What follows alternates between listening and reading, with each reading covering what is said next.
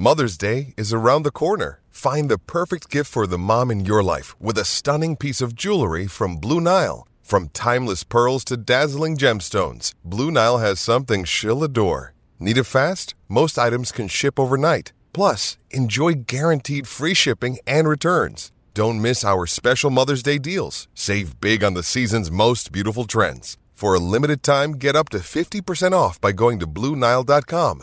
That's BlueNile.com. Another day is here, and you're ready for it. What to wear? Check. Breakfast, lunch, and dinner? Check. Planning for what's next and how to save for it? That's where Bank of America can help. For your financial to-dos, Bank of America has experts ready to help get you closer to your goals. Get started at one of our local financial centers or 24/7 in our mobile banking app. Find a location near you at bankofamerica.com/talktous. What would you like the power to do? Mobile banking requires downloading the app and is only available for select devices. Message and data rates may apply. Bank of America N.A., member FDIC. When you're a 415er, you're all about your San Francisco 49ers. And this is where you need to be for news, analysis, and more. Welcome to the 415ers, hosted by Evan Giddings and Marc Grandi. What is going on, everyone? Welcome back into another edition of the 415ers podcast on the Odyssey Sports Podcast Network with 95.7 the game, coming at you three times a week, Monday, Wednesday, and Friday. Marc Grandi, Evan Giddings with you as always. Marc, my man, how are you? I'm doing well, Evan. Happy Fridays. We get ready for the final regular season weekend of the year. Should be a lot of fun, gearing up for a postseason run for the 49ers. Fingers crossed there, but looking forward to this final week of the regular season. How are you? I'm doing pretty well, man. Yeah, no, it's a good, solid end of the week, a chance to end the regular season on a high note for the 49ers, hoping, of course, to capture that ever-elusive one seed. We're going to be breaking down some of the matchups upcoming. We're going to look at what maybe the 49ers have to deal with as far as some internal possibilities, injuries, returnees, things that might factor into not only, of course, this weekend against the Cardinals and a depleted Arizona team, but also things that may factor and will factor into the postseason run we hope leads them to Glendale, Arizona. But first, of course, we got to start with the big news around the NFL markets. You know, we kind of talked about in the last episode as far as the NFL feeling like, even though it's the last week and things are still going on, things have sort of shut down while everyone has waited for the hopeful news about Damar Hamlin. And it feels like we did get some of that today. And recording this Thursday night, everyone hearing it on Friday. Hopefully there's better news between now and the time that this episode is released. But he is aware. It appears there's not any brain issues, as he isn't speaking, but remarkable progress was the quote that was thrown out multiple times today by ESPN and all the coverages surrounding Hamlin. So that is good news, Marc. And as we said, thoughts and prayers to the family, continued speedy recovery for Damar Hamlin. But the NFL, that is, has come to a conclusion about the Bills and Bengals game. They will not be making it up. So, of course, Marc, that presents a litany of scenarios now for the AFC specifically. Yeah, it really does. I mean, you look at the standings right now in the AFC, and Kansas City has 13 wins, Buffalo has 12 wins, Cincinnati has 11 wins. So if you were going to replay that game between Buffalo and Cincinnati, or finish it out, all three teams would still technically have a chance to be the one seed. So with the NFL deciding not to play that game, which I think we can agree, while it's an unfortunate situation, it probably is the right decision because there's just no easy way to get the game in. But because of the nature of how these three teams are and how good they are and how close they are in the standings, it does make a little bit of a competitive disadvantage for both the Bills and the Bengals. So what the NFL is doing, Evan, to kind of combat that competitive disadvantage and perhaps an advantage for the Kansas City Chiefs, they are saying that the AFC Championship game will be played at a neutral site if the participating teams played an unequal number of games and both could have been the number one seed and hosted the game had all AFC clubs played a full 17-game regular season. Those circumstances involve Buffalo or Cincinnati qualifying for the game as a road team. So essentially what this means, and the results in Week 18 might change this a little bit. Say Cincinnati loses in Week 18. That means even if they would have beaten the Bills in the game that isn't going to get played, they still would not have had a chance at the one seed. But let's just say for a second, assume the Bills and the Bengals win in Week 18. What that means is if Buffalo or Cincinnati advances all the way to the AFC Championship game to meet Kansas City, that game would be played at a neutral site because the NFL has deemed it's a little unfair that the Chiefs weren't necessarily given the one seed, but didn't 100% earn it because both the Bengals and the Bills still had an opportunity to be that number one seed overall. So again, Week 18 results can kind of change the exact ways that this does happen, but just for the sake of sanity and to keep it simple, assume that the Bengals or the Bills make the AFC title game and they play the Chiefs. That game would be in a neutral site. We don't know what that site is. The NFL is probably going through that right now. My best guess is probably Indianapolis. It's somewhere in the middle of all of these teams, and it's inside in January. It's a dome stadium. That's my best guess. We will see on that. But that is what the NFL has decided on, Evan. It's an unfortunate situation, but I think the NFL has probably made the best decision they possibly could. Yeah, it's not often we give the NFL a whole lot of credit, but I think considering the situation and how badly they managed it at first, I feel like they've done a pretty good job at covering their tracks when it comes to trying to figure out a way to help both the Bills and the Bengals not be at too much of a competitive disadvantage with likely the Kansas City Chiefs. So, you know, those three teams are all the teams that have a viable or did have a viable shot for the one seed in the AFC, and it feels like they've come to a conclusion on that. So, you know, that kind of takes us to what we want to talk about next as far as, you know, playoff situations, games, things that we should be focusing on, Mark. Well, first of all, as far as the schedule goes, I do have one thing that is kind of bugging me a little bit. And it may just be because we're watching the 49ers and we want to cover them. And, you know, we'd like to record our podcast after the game on Sunday, or we'd like to do a post-game show. But, of course, we can't because we do not know who the 49ers will be facing in the first round, assuming, of course, that they are the 2 seed and that Philly does not lose and lose the 1 seed. And that is because the Green Bay Packers and the Detroit Lions play on Sunday night. So the scenario for both of those teams to get in, first for the Packers, is they simply need to win. They need to win at home at Lambeau Field, and they are in as the 7th seed. They have the tiebreaker over Seattle. Now, Seattle, who earlier in the day at 1:25 is playing at home against the Rams, you would assume that they would win. They need to win and also have Detroit win in order to get in as the 7th seed or maintain their 7th seed status.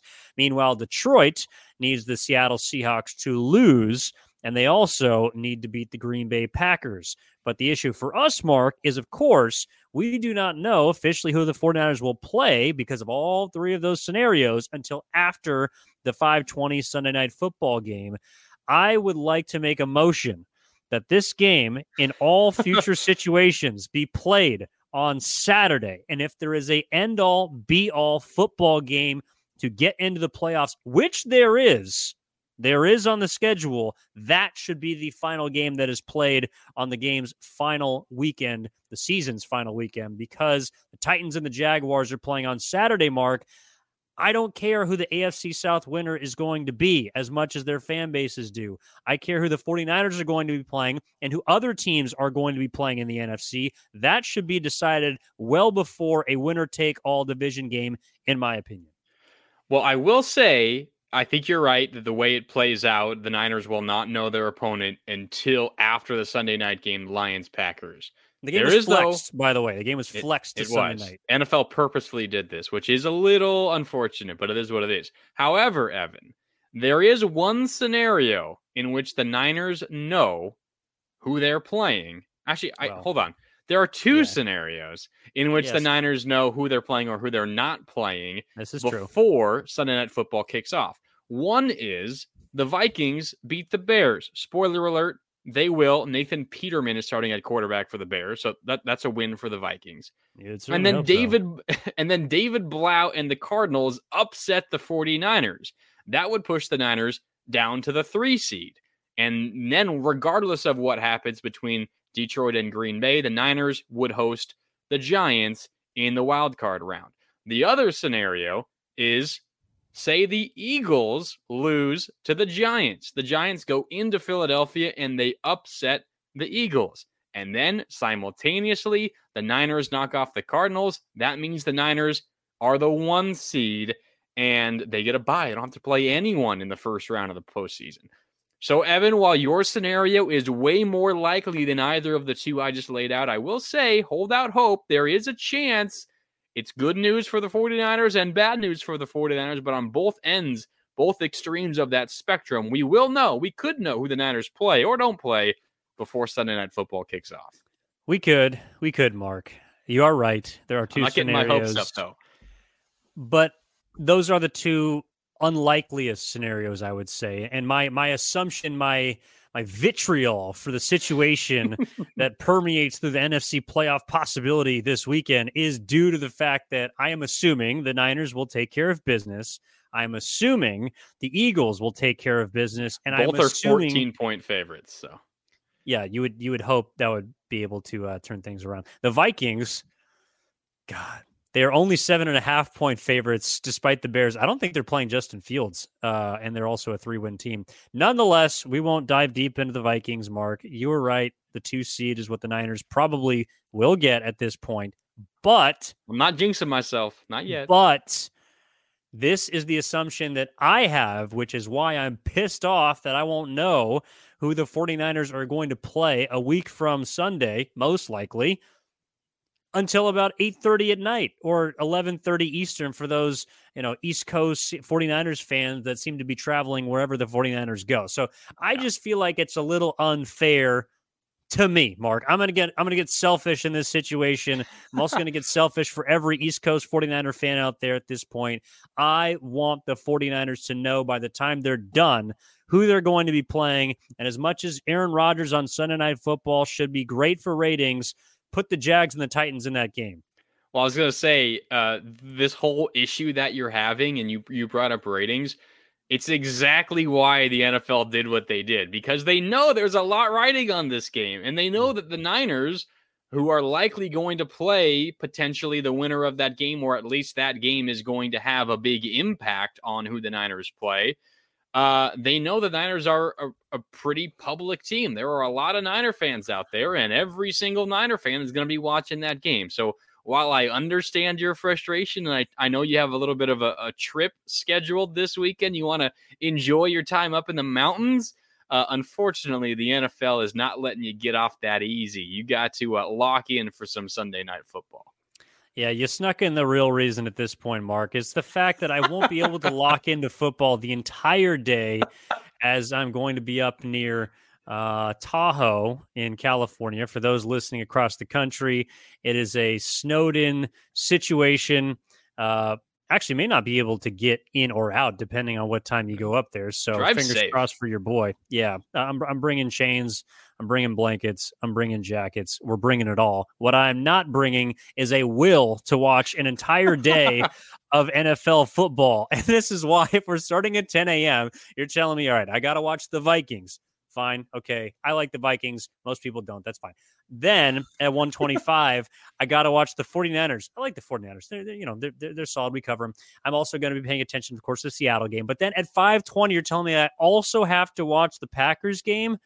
Mark, that's too much damn football, man. As much as we live and love, the Odyssey has been very kind enough to bestow us with a platform to talk about football. I'm sorry, 12 hours in the middle of the snow, which is prime time, skiing time. I need to be out on the slopes. I need to be cutting up ice, Mark, in a very professional manner.